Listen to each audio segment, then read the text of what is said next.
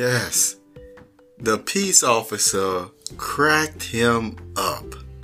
Hi, I'm James, and welcome to this Pocbooks Update moment. I want to share an account with you that I think you will find very enjoyable in this day and age, the same way that I heard it. It was a man, and he was going to his lunch break one day.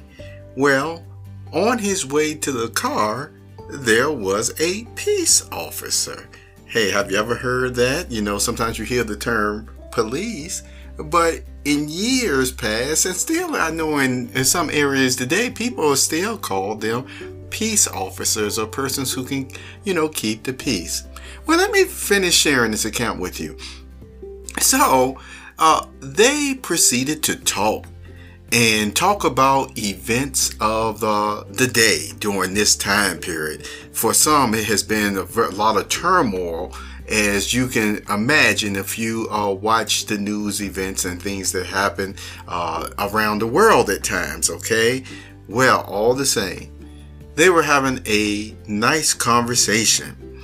And so uh, the peace officer told a little bit about his life, uh, his background, because the person who was on the, his lunch break was wondering how did you end up being a peace officer. So some of that background involved actually some military service, and you certainly know that uh, we have talked about different things about that from time to time, and yet from the aspect, you know, from persons who I've even seen you know, wartime, things of that nature, yes. But all the same, the man asked him, So, were you a MP when you were in the military? And the peace officer said, No, I wanted to be one, but I had too many vagrancies before I went into the military, so they wouldn't accept me in that role. I had to do another role. And then he went on to say, but look at me now, because you know he certainly is a peace officer right now, all right? And he proceeded, and see, because you know, uh, when you mostly think of meeting a peace officer for the first time, if you don't know them, you picture yourself being more serious, uh, you know, lighthearted conversation, showing honor, respect, but definitely not what was about to happen next. So the peace officer proceeded to say again about, yeah, you know, when I was younger, yeah, I just, you know, had these vagrancies and everything added to my record and, you know, things that nature.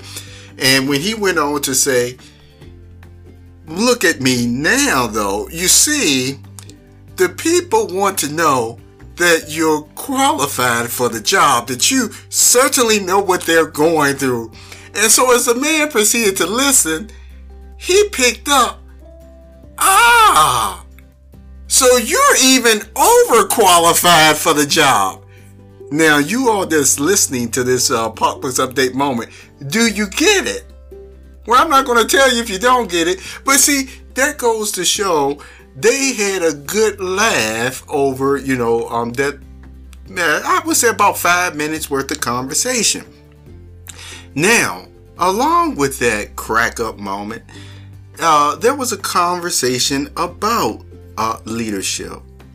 And he explained how, you know, certain um, arrangements or the hierarchical arrangement even works in the uh, peace officer departments you, you see at times where they can actually have different ones that of course they have oversight and they you know also have an office the majority of them. But some of them in their leadership role actually are still you know um, doing their own patrols at times so that they can help anyone that may need help. Uh, if a peace officer is having difficulty, and especially if he's aware of any type of strain that a, a, um, a peace officer is having, then he would certainly uh, sometimes just you know, stop in on them, so to speak, whatever the stop may be, whatever the uh, event may be, in order to make sure everything is going you know, okay. Well, I wanted to share that with you for two reasons. One, it is to continue to show you that you have all types of people in professions. And see, in these different professions that we have, remember, there are different times and responsibilities where we may have that wonderful jovial personality but we're just not able to show it because the job or assignment at that time requires us to really be focused. It requires us to maybe even be so focused where it may look stern to people even on the outside when really you realize just how important it is that you do a job just right or just so and it takes your concentration.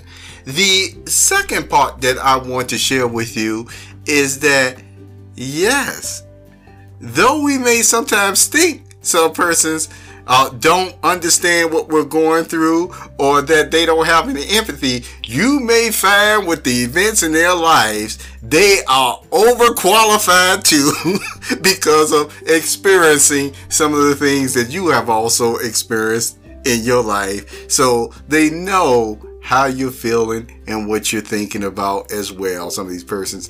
So I hope you appreciate this one moment of time during the lunch break. Thank you for being here. You have a wonderful day.